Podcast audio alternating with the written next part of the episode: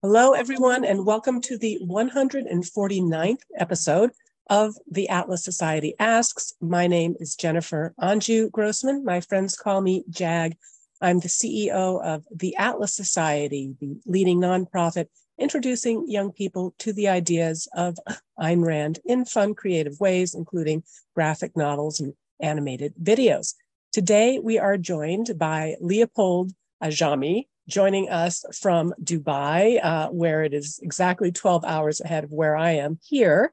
Um, before I even begin to introduce our guest, I want to remind all of you who are watching us on Zoom, Instagram, Twitter, Facebook, LinkedIn, YouTube. Uh, we're going to take your questions. So go ahead, use the comment section, start typing them in. We'll get to as many of them as we can. All right. Leopold Ajami is a public speaking coach, creative and strategic consultant, and objectivist. He integrates philosophy with creativity and communication to help you design your voice above the noise and build a philosophical blueprint to live by. He is the co host of the Ideas on Trial podcast and the founder of the Novel Philosophy Academy. Leopold, thank you for joining us. Thank you for having me. So, we like to start with our guests' origin stories, where you grew up, how you discovered Ayn Rand, any other influences that shaped your personal and professional trajectory. All right. So, I grew up in a place that doesn't exist anymore. Okay. They, they still call it Lebanon, but it's not the same anymore. That's, that's how I think about it. And when I remember my childhood, I remember this one street where the war started in 1975.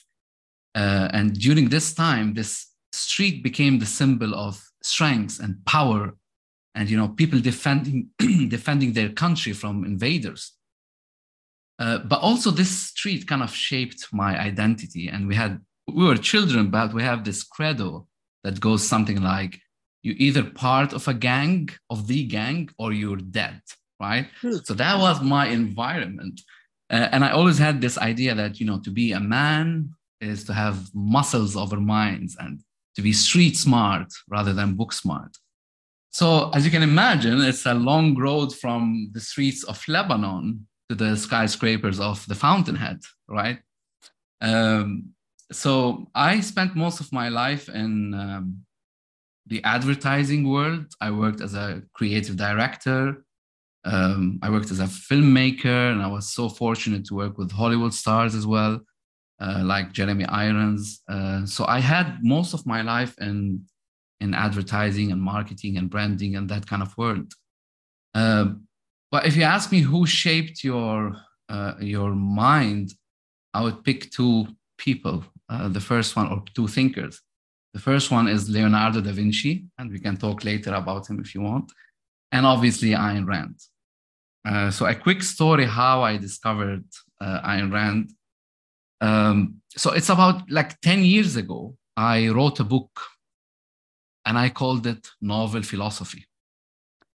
And so, I was, as I was saying, I was working in advertising and I was like, you know what? There's so much link between philosophy and literature and if I can learn how to use literature and philosophy, I can become a better thinker. So I started making all these integration. And I wrote this book and I was like imagining the premise, the whole idea of the book was like me sitting in my living room with all these great thinkers from different fields from all over the, the world and from all, all over history. And whenever I have a problem or a task or a challenge, what I ask these people. So that was the whole idea. So I built frameworks and method and all of that, and I, I was very proud of it. And then I printed the book. That's the book, okay? so I printed the book, and I was like, I want to go and put it in the bookstore to see how it looks like. I want to see my name just right there with the, with the big thinkers. and I went there and I put it, and the moment I put it there and started taking pictures, I see the fountainhead was like, wow, what a beautiful title. I never, I never seen it before with Fountainhead. So I picked it up And I sat down on the floor and I never forget, I started reading for hours. And then I called my wife, who was mm-hmm. back then my, my girlfriend, and I told her, babe, I'm not coming home today. And she's like, why? What happened? I'm like, I met another woman. and she showed me my mistake. I'm not going to publish the book. Uh, so wow. I didn't publish the book, but you know, I, I launched into a whole new life. So that's my story. Um, well, so the Fountainhead, clearly foundational and inspirational for you. Uh, any other particular Ayn Rand works, fiction or nonfiction, or or uh, things about the Fountainhead that really connected with you? Uh, well, uh, it's easy to say all her work, but I, I can pick two. In terms of fiction, I wouldn't say it's the Fountainhead, even though I love it, but I would say Atlas Shrugged like changed my whole perspective, like really grounded the ideas in my mind. And in fact, I, I read it like eight times. And one of the times I spent 11 months just reading Atlas Shrugged and reading and studying it. And more than studying it, connecting it to my life. So I was reading this passage and asking myself, uh, have I ever been in that situation? Uh, what will I do now that relates to the book? So I would say Atlas uh, in terms of fiction.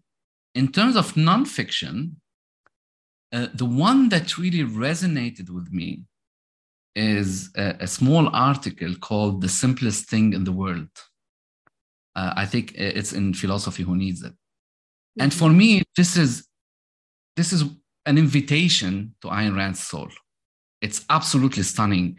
And uh, for me, it's a masterpiece of empathy, right? Like it's it, the article is about a, a, a writer struggling to write or a creative person as such struggling to come up with ideas and he has all these pressures from society and from himself and self-doubt and so for me she she really understands what goes through the the creative process and all the emotions that we go through. Uh, so i highly recommend that to everyone. Fantastic. So uh, tell us a little bit about novel philosophy academy its genesis uh, what kinds of courses you offer, where your students come from? Um, so I like to think about the academy as simply put the, the bridge between where you are and where you want to be right it's it's a play it's a place where you can build foundational skills especially now looking at the future I think it's very important that we become future proof, right? The AI everywhere. And so we ask ourselves, what are the skills, the foundational skills that we really need in order to uh, not just have a job, but in, in order to be fulfilled? So I built the academy based on um, a framework that I call PHC, right? And maybe one day it's going to become the PHC degree. and PHC stands for philosophy integrated with creativity and communication, right? Uh, and it has some derivatives. For example, so I call it in my mind uh, PH, so philosophy and six C's. So creativity, communication, connections, coaching, um, character, and cultural development. So for me, if we learn how to integrate all these skills, uh, foundational skills, we can take on any job, whether we're architects or engineer or you know artists. I think we all need to understand how these work together, uh, and that's why I built uh, the academy. Uh, in terms of courses, um, so every time, so th- the main strategy we use is we listen to what the audience wants. So um, if they if they're asking for more communication courses, we deliver that if they're asking for more speaking courses or philosophical courses, we offer that. Uh, but it's not detached. So even when we're doing our public speaking courses, there's always that integration of creativity and philosophy embedded within the courses. So, uh, as mentioned before, you're in Dubai. And as I think you and I have discussed previously, the Atlas Society has begun to translate some of our animated Draw My Life videos into Arabic. And the same videos that will draw about a million views in English are attracting many multiples of that in the Middle East, six, seven, eight million views each. And I was kind of blown away by that. First, I thought it was, well, maybe it's just the population of the Arabic speaking world is larger, but uh, I don't think that explains it. There are about 370 uh, million native Arabic speakers uh, compared to 334 plus million Americans. So, any insights on why we're getting so much engagement in the Middle East? So I, I, cannot give accurate insights without le- really looking at the data, but I can give you two perspectives. Uh, I think the first one is a bit technical. So if we look at the major reports, we see that uh, you know uh, people in the Middle East consume more social media than people in the US. I think average three hours to two hours per day, something like that. I didn't uh, realize so, that. Yeah, yeah. So we spend more time on social media. Um, so that's from a technical perspective. But um, I would also say that we in the Middle East, we're hungry for ideas and we're hungry for new ideas uh, to the point that sometimes we use it in the wrong way, right? Mm. So, for example, I still remember when the trend of, uh, if you're familiar with the law of attraction and the secret, right? So all that movement when it started, and it started a long time ago in the US, but when in the Middle East we we we heard about it, we created a whole you know a kingdom uh, and and the major coaching platform just about these ideas, which is good from one perspective that people want to develop themselves. Uh, but they don't have the tool to judge the the, the, the power, the validity the, uh, of these ideas. So I think that's one major reason that in the Middle East we want uh, we want development. But also I want to give credit to to the videos that you've done. Uh, you've done. Um, uh, I've seen them, and I think two things stood out. The first one is they are simple. So so there's a combination between content uh, and and visual. Uh, and th- so they're visual, they're stories, right? And people want to hear stories all the time. Mm-hmm. and i think one of the most important thing is that they're personal right? So you did one and you told us your personal story. Guess what? Now i know about you right? And that's what i want as an audience. I, I don't just want the content. I want to know about you. And i think that's what attracts uh, uh, people people everywhere but specifically in the middle east.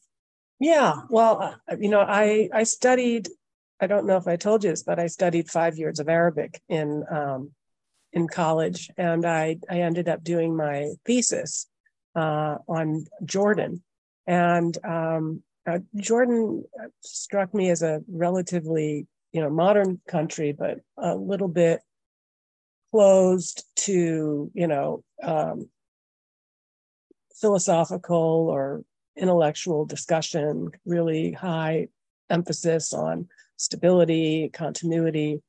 Um, but, you know, just even perusing some of the comments on the videos, it struck me that, you know, I, of course, Ayn Rand called uh, religion a primitive form of philosophy. And to the extent that um, some of these countries are still heavily dominated by uh, religion, sometimes state religion, um, that people are, uh, whether in, through a religious framework or not, but they are thinking about these big questions. You know, who am I? How do I know? Um, I don't know. I mean, also India is the other uh, market after the Middle East where we get the most engagement. Again, somewhat counterintuitive. You think it's a mystical, kind of patriarchal uh, society, but I, I, think people are also very um, hardworking, ambitious. They value learning, and so if you provide something that uh, has an opportunity to explore these ideas, anyway, I love it. Um, speaking yeah. of, cre- yeah, uh, no, I just want to say uh, uh, also, I think because I think now they need new ideas so they've tried for a very long time the same school of thought, right? Uh, and it doesn't work. if you look at the universe and you say, you know, may the universe give me uh, the ideas, it's not going to work, right? You can only fool a person once uh, or twice. But so, so I think they reach a point where they realize they need change, uh, but they're very different from the US market. They're more emotional, which means you need to approach them in a completely different way. Uh, mm-hmm. So that's what I would say. Interesting. Well, we're going to continue to explore. We've gotten a lot of interest um, from particular donors in, in doing more of that content. So keep you posted. Uh, now, again, going back to the Novel Philosophy Academy, um, among the courses that you offer, uh, supersonic creativity really caught my eye. How do you teach people to unblock their creativity using conversation? Mm. Um, well, think about it this way. Like, have you ever been in a conversation and then you left and said, ah, I wish I said that, right? Mm-hmm. How many times it happens? Uh, so it, it used to happen with me all the time. Like I'm in the middle of a conversation with brilliant people, and I'm like, I reach a point where I can't move forward. Uh, and then what, the moment I go to my car, I'm like, damn, I wish I said that. You know, like it, it just come back to me. So I started noticing that you have like two two different ways of treating conversation. Either you engage with them fully, but then you stop, or you dismiss them as it was a waste of time. I didn't learn anything. It's there's a conflict. But if you think about it, there's a lot of similarities between conversation and creativity. What is a conversation? Well, it's what we're doing now. It's a it's an exchange of ideas, right? So conversation is an exchange. Creativity is a production of ideas, right? So how do you produce something if you don't have some kind of an exchange? If you don't have ideas or or, or dots to connect? So this is where the idea came from. Um, and I was like, okay, you know what? There's there, there can be a link there. Instead of so if you read any book on creativity, most of them actually, they will teach you how to be creative in a very abstract way. You would have to solve a puzzle or they show you a big problem on how to do it, which is totally fine because that's how you train your mind to integrate and connect the dots. But why not use conversations? Here we are talking about ideas, right?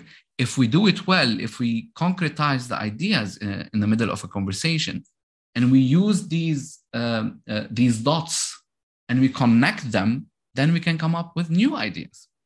I, I, I can give you an example. Um, think about a very simple process of how creativity works. A, a simple way is, for example, you look at a, you want to create a new character for children. You look at a horse and you say, okay, there's a horse out there in reality, and let me look at a bird and then you ask the question how can I differentiate between a horse and a bird? And what can I integrate? And then one option would be well, how about I take the, uh, the wings from the bird and I put them on the, uh, on the horse? And here you are, you have a Pegasus or a flying horse, right? So you created something new. Now, the same process can happen in a conversation. Someone might be talking about diversity, for example, uh, but he doesn't, you know, he, he, he means something completely different from what you're talking about. So if you concretize it and, and take these dots, now you can come up with new ideas. And now you have more clarity on the ideas you're discussing. So that's what the course is all about. Uh, it's one of the very few courses uh, that we started. And actually, I spent like six months just talking to people, uh, you know, and interviewing people and seeing what can I learn from uh, from conversations. Um, so yeah. Fantastic. So, um, as mentioned before, you have earned an international reputation as a premier uh, public speaking coach. And as a former presidential speechwriter myself, I'm particularly interested in, in the craft and delivery. Now, by some estimates, uh, as many as 75% of people have a fear of public speaking. What, in your experience, uh, are some of the factors that contribute to this fear? Um, so I, will I'll offer a new perspective because the easy answer would be, well, you just need to practice. You need to have stage time. Mm-hmm. But it, it's amazing. One of my clients once asked me, she's like, uh, you know, I have a I have a presentation ready. It's a PowerPoint presentation. Can you help me on how you know I can stand on stage? So I went through the process and I realized that she has a PowerPoint presentation, Power, uh, PowerPoint presentation, but she doesn't have a structure. She doesn't really know what she want to talk about. And I'm like, you can't stand on stage until you know how the ideas stand in your mind. So what I always tell my client is stage fright is only a problem of structure. Right. So in, in speaking, you have three elements. You have structure, you have content, and you have delivery. Most of the people focus on the delivery. But the problem is you need to know how to structure your, and we were talking about this uh, backstage, right? Like you need to know how to structure your talk because the moment you do it, well, you're not going to be afraid anymore because you're confident in your structure. You know exactly what you want to talk about, um, and and you're confident in your material, right? Now, for sure, the more you do it, the more you can overcome stage fright. Uh, but trust me, I've seen it a million times. The moment people follow the structure, uh, a proper structure, it's like they're they're eighty percent there. So so this is a message to everyone there's no such thing as stage fright just for the sake of it you know like all you have to do is just learn the structure all right um, we're going to dive into some of the questions that have been piling up here. And uh, on twitter joe steele asks um, leopold you mentioned social media. Do you think social media is a positive or negative thing? Does it have a negative influence on people uh, developing actual skills for constructive discourse? So, this is a very interesting uh, question, and and honestly, it's something that I always grapple with. So, I would say social media is a tool. So it's what you do with it that makes it good or bad. Uh, but to be honest, I rarely had proper discourse on social media. Like you have to be very selective with the people you talk to. And also, we have the urge, and that's why I love communication because we have the urge to speak up. We want to be heard. And that's why sometimes we just go on, on someone's page and comment, right? Um, so, so I don't know. Like, I, I, think it really depends on how you treat it. Uh, but I would say don't spend more than enough time on social media. Like uh, it's not going to take you anywhere to have a discussion on social media unless you really trust the person or know the person you're you're talking to. Okay, on YouTube, Wyatt516 asks any speechwriting principles uh, to apply to making more effective social media posts? Absolutely. Mm-hmm. Uh, and actually, this is what I love about the, the speaking process uh, because it's not just for speaking it's for writing it's for thinking it's for conversations. Um, so i don't know how much time we have here but i have a formula that i call the light formula. Uh, and it's an acronym that stands for five things that if you master them you really can just write posts content you can use them in, in your talk. Uh, so you can do it uh, anywhere uh, I don't know if I'm allowed to share a link here, but uh, if I am, sure. uh, you know, I'll just invite everyone to go to Novel Philosophy Academy and just go to, yeah, just go to Uncage Your Voice Inner Circle. And I would love to invite you to attend. This is an inner circle that I do with my coaching partner, uh, Robert Bagley. He's also an amazing uh, coach. And, uh, you know, you're all invited to join us. We do it on monthly basis. Um, and, and learn learn the process. All right. Uh, this is a question from Candice Marina on Facebook, going back to uh, the Ayn Rand books that influenced you. She's asking between the Fountainhead and Atlas Shrugged, which do you think had a better interpretation of romance? Oh, that's a good one a better interpretation of romance, um, Atlas Shrugged. Uh, and if you read the book, I'll invite you to go to the last chapter and read uh, when Dagny opened her eyes and saw nature and then the face of John Galt. I think that scene alone, it, I have goosebumps. That scene alone can tell you, you know, the the the the, the power of romance in that in that uh, in that novel. We've got a comment here from Eli, Ellie, or yeah, Ellie on on Zoom. She's saying uh, the best speaking coach, Leopold changed my life. So we've got oh. testimonials oh. coming in. Uh, Instagram, you. Kingston43 is asking, uh, Leopold, do you think there's a difference in how one presents themselves when speaking in person and through television or online? Or online? Mm-hmm. So I think maybe he's talking about, let's say, if you're on a Zoom uh, or you're delivering a lecture on Zoom and, and just different modulations for being in person. Um, I mean, yeah. you know, for example, you need to, people don't always realize they're looking, and I, I do this too, they're looking at the screen when they should be looking at the camera. Uh, when you're speaking in public, I like to try to pick out people in the audience and establish a visual connection with them. But any thoughts when you're coaching somebody who's going to be speaking in front of a college class or, or conference versus giving a lecture by Zoom? Yeah, so I think you said it. The, the principles I, I think are the same, but you're gonna have some varieties. And I'll give you one, for example.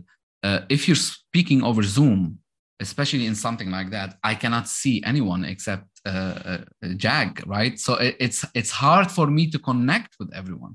While when you're on uh, on stage it's completely different your purpose there is to really connect with people and engage with them and you know they, they, they have to feel your energy and your presence but there are different tools you can use. So first you learn the principle of structuring the way you think the way you talk uh, and then you learn how to how to deal with uh, social uh, sorry online or virtual or media. Um, i mean tv is a whole different game. Again the principles are the same but there's media training which is completely different craft.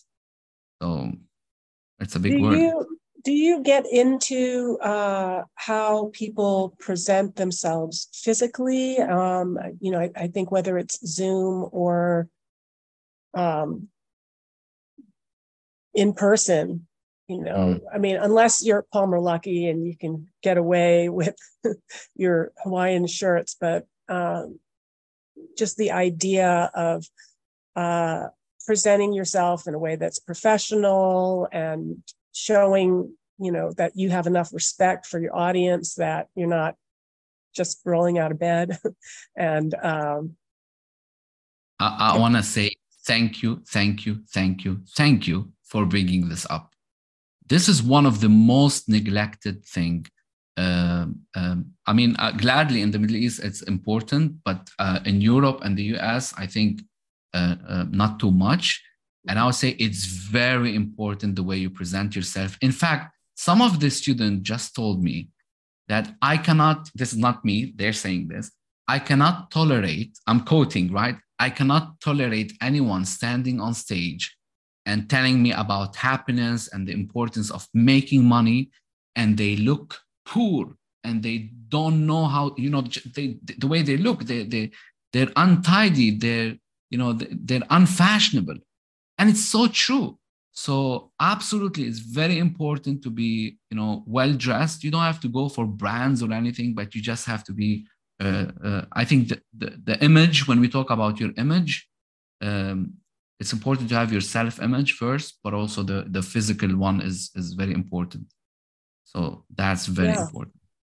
Uh, for me uh, when i even choose the outfit that I'm going to wear depending on the venue. But um, I've seen some research about different colors and the influence, of course, lawyers uh, when they are coaching their clients that they're defending. Um, sometimes will encourage them to wear white if they're you know being defended. It's associated with innocence. Um, blue, particularly navy blue, associated with feelings of trust. Red, sure associated with excitement, but also can can be tiring on the eye. So anyway, it's very very fascinating. Um, yeah. So appearance, structure. Uh, what are some of the other things that people come to you for help on? Is it mostly people that are, you know, trying to overcome an aversion to public speaking or uh, people that are already pretty well versed in it and they're just trying to become more effective?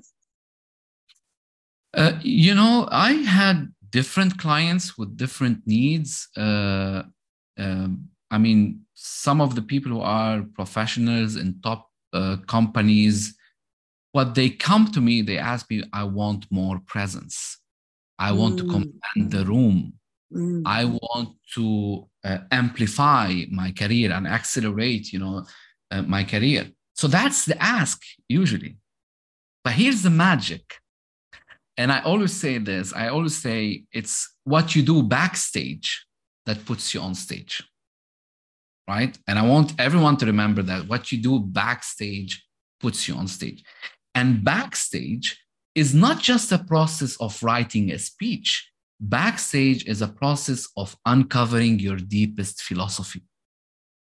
So the people who come to me and ask me for presence, what they end up having is a self a journey of self discovery, right? They're discovering their philosophy, they're discovering their values, they're introspecting.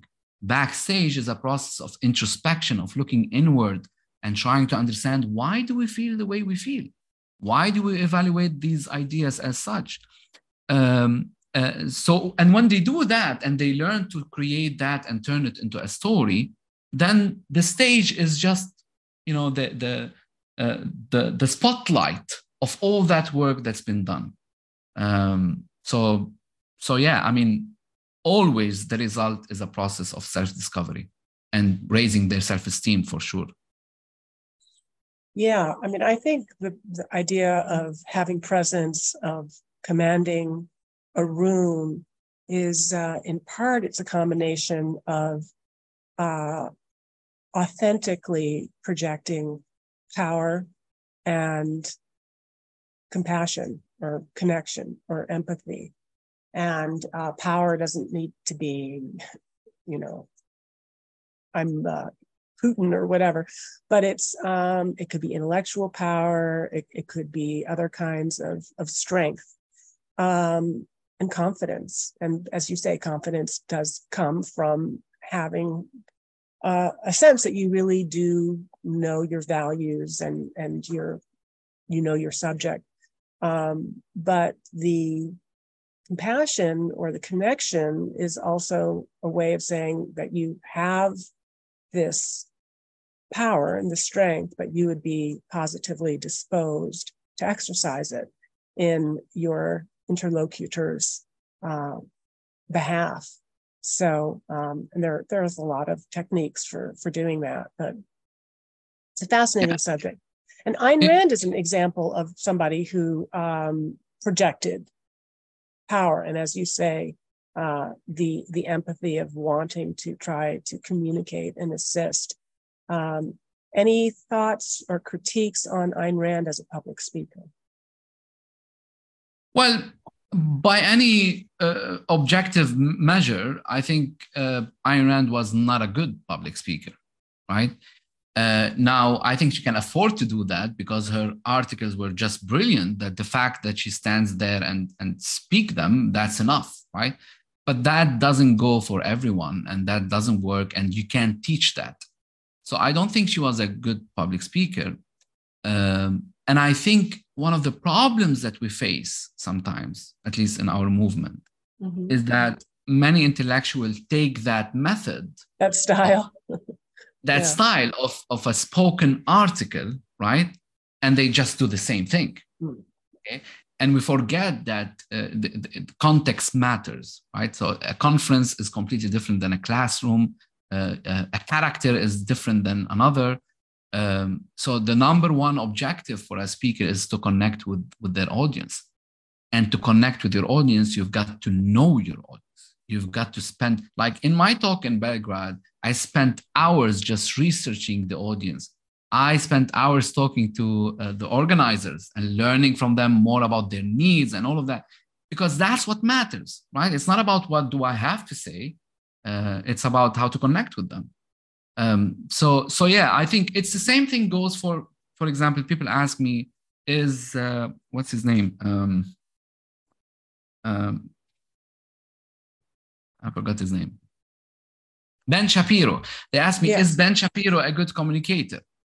And my answer is always, well, yeah, he has his style. He's a he's convincing. He has his style, but his style is not something that you teach. Right. So never go, you know, and teach someone to speak that fast. It just doesn't work, right? And the same tone.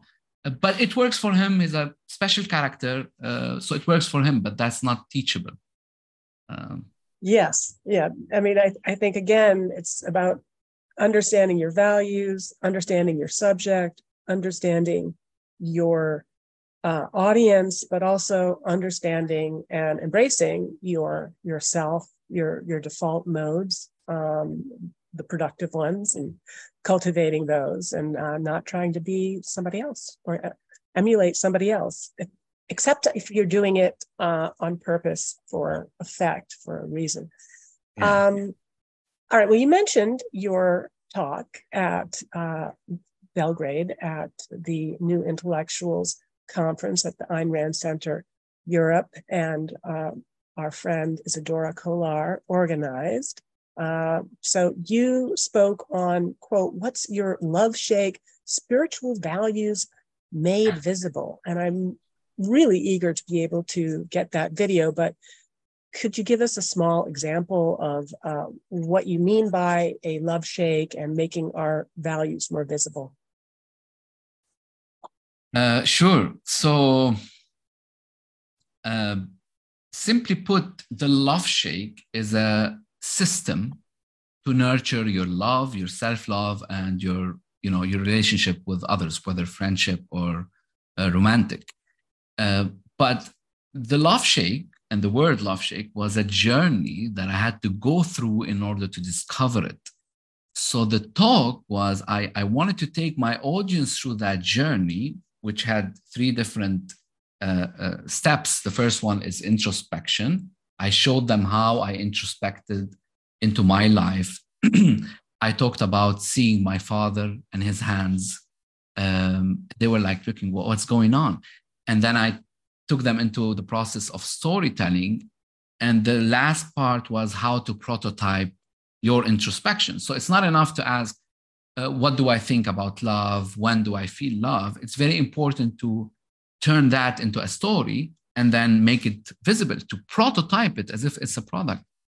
So that was a journey. And then I, after this exercise, I, I told them how I discovered the love shake. So I'm gonna I'm gonna tell it to you quickly. Uh, so briefly put, uh, when I did the introspective exercise, I saw myself in a deep place in my soul that I've been trying to avoid for the past two years. And I saw myself standing in line and shaking people's hands, right? And I don't know, like I, I was looking at them and they, I know them, I know these people, but they all felt like strangers. So I kept shaking their hands and hearing the same words in the most robotic tone ever. May he rest in peace. Your father was a good man. May he rest in peace. And I promise you, Jag, I never in my life seen such contradiction between the movement of hands and the meaning of words. And they, they didn't mean anything to me. And suddenly, through that process, one stranger came up to me and while I'm shaking his hand, he stopped in midair and performed a special handshake. So, my father was a very selective man, and he had this special handshake, just a gimmick, right? But he had a, this special handshake that he teaches only to the people he loves most in life. And they were very selective. So, by showing me that he knows the love shake, right? He didn't need any other word, but he showed me that he's special. And in that moment, he brought my father back to life, at least for a couple of seconds. So um, so then I showed them. It's a I can't show it to you here, but it's a process. Uh, it's a three step process. The love shake, and I turned it into a system. And it's it says the first the first thing is stand apart in any relationship. It's counterintuitive, but it's very important to embrace the conflict and you keep your individuality. So stand apart. The second principle is stand together. So find a deep connection, uh, deep values that you can uh, connect together with. And it takes work to do that. And then stand out. And the third principle is all about allowing your partner or your friend uh, and helping them to grow, to stand out, uh, uh, to explore their creativity and, and create something new in the world, because that's ultimately what you fall in love with. You know, as Rand would say, it's you fall in love with uh, how people face existence, right? So that was the journey, as briefly as I as I can put it. Fantastic. Well, we will uh, be looking out for that video, and we will also share it with uh, with our audience when, when we get Thank it because I'm I'm interested. Another testimonial here from Xavier Leopold coached me for oh. my first talk ever, and I got a standing ovation at the end thanks to his coaching. So grateful because he had the insight to on how to pull out the best in me. So I love you, Xavier. Thank you so much. Uh, and she and, has an amazing story. I want to hear you on TED uh, on TEDx delivering that story one day. Yes. Well, Xavier, get in touch with us at the Atlas Society. Maybe we need to bring you to our Galt's Gulch Summit in Nashville. Um, but okay, another question. Uh, but first, I'm going to just tee off of, of what Xavier said um, and something that you said earlier about gratitude. Um, and you know, it's it's something that we focus on a lot at the Atlas Society. We did our um, Draw My Life video on it, trying to take a look at it from a objectivist standpoint that you know not just kind of a a hallmark card um, slogan, but as something that is empowering, that gives you a sense of grounding, um, as saying, you know, these are the wonderful things that I have going for me. And um, and it just gives you ballast to launch more confidently into the world. But tell us about uh, how you think of gratitude and um, how it connects to objectivism for you. Well, um, I think fundamentally gratitude is uh, a derivative of justice, mm-hmm. right? So uh, one thing I remember from the Fountainhead is one of the most beautiful scene of the boy on the bicycle. So I'm a, so I, am not gonna spoil it, but I if you read the Fountainhead, I highly encourage you to go and reread that that part. And it's amazing because it's the boy on the bicycle, you know, seeing this whole a summer summer camp that Roark built, and he asked him, uh, you know, who built this? And Roark said, I did. And and the boy was surprised, like, it, it is it kind of a trick or is it real? Was it real? So he said, Who built this? And Roark said, I did it. And he asked him, What's your name? Howard Roark. And the boy says, Thank you. Thank you right? These are the most powerful word because it's a response to justice. You showed me that that is possible.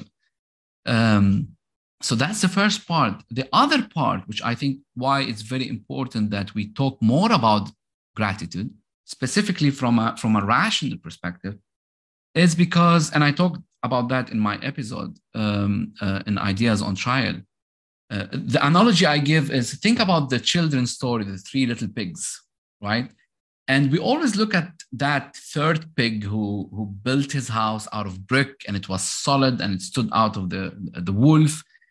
But imagine if the moral of the story is let's give our gratitude to, to the brick instead of the person who built the house.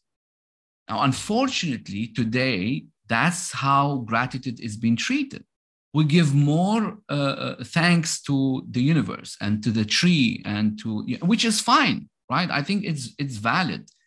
But don't overshadow the importance of the people who are building all these things. Like when was the last time we looked at a at a building and we asked Who built that?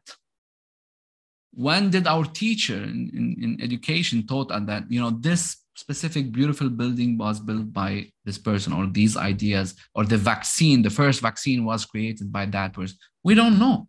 So I think it's time we we we celebrate the heroes uh, in our lives uh, and throughout history, even if we disagree with their ideas. Uh, but they built uh, something worthwhile.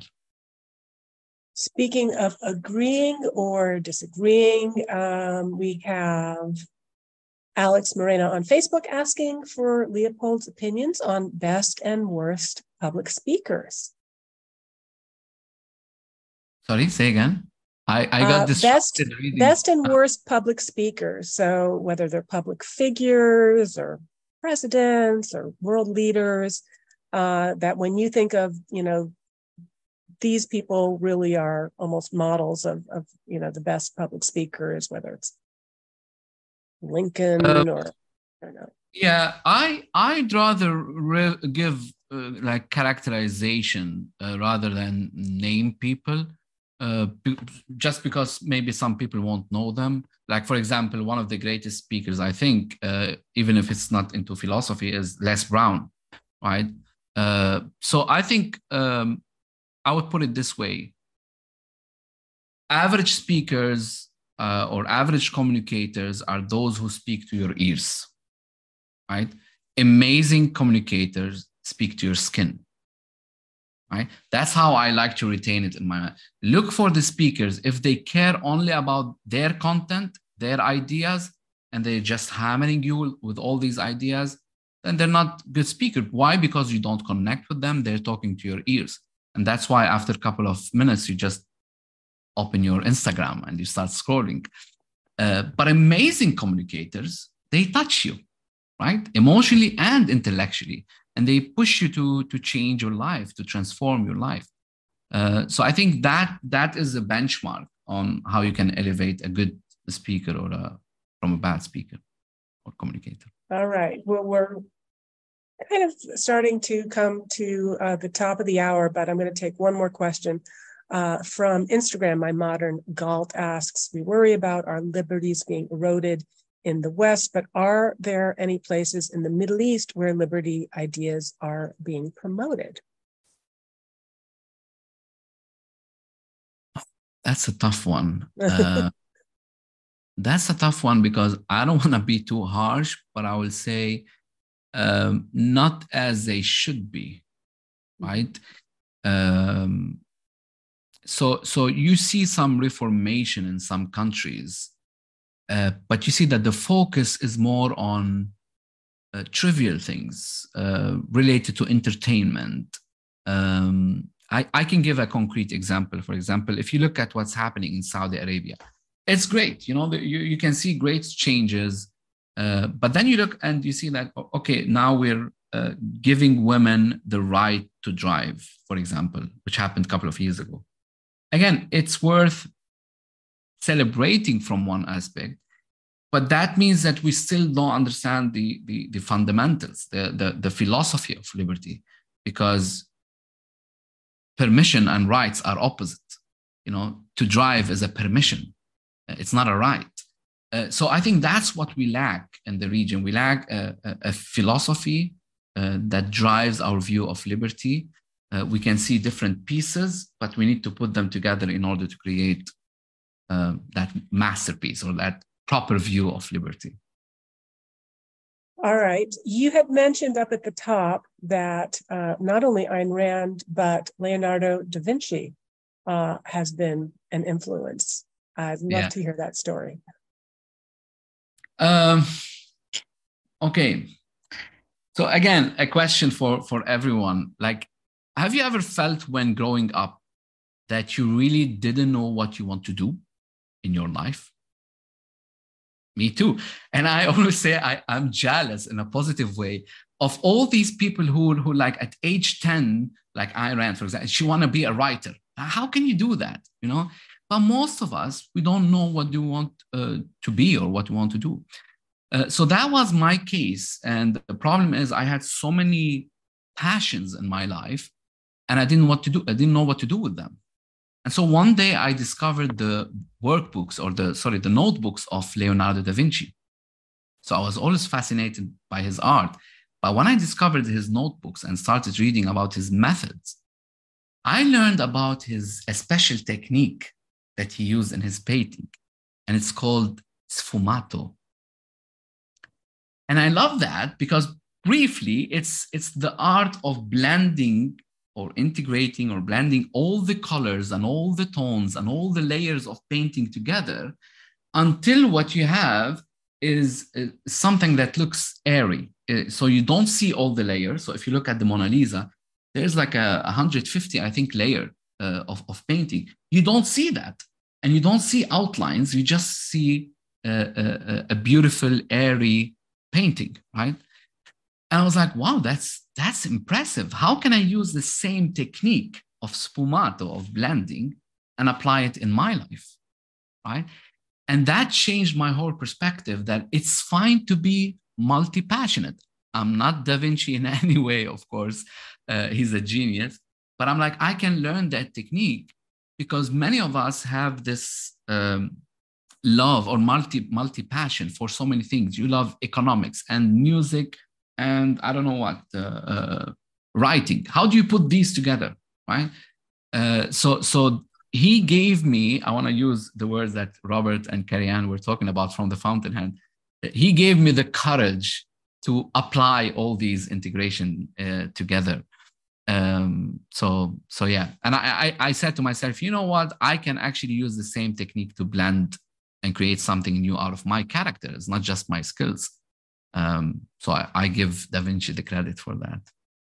It's interesting when you talk about not knowing exactly what you wanted to do. And I definitely relate to that. I recall many times throughout my career, I felt, oh, you know, I should be just a rocket going straight towards a goal. And instead, I'm you know, working at TV stations, then speech writing, then philanthropy, then public policy, and uh, all these different things. And it just seemed like a hodgepodge. But in retrospect, when I look back, I think sometimes having eclectic interests and, and eclectic career is a good training for leadership because if you have uh, played all of the instruments, then when it comes time to conduct, you can actually coach the individual members of your team on what to do.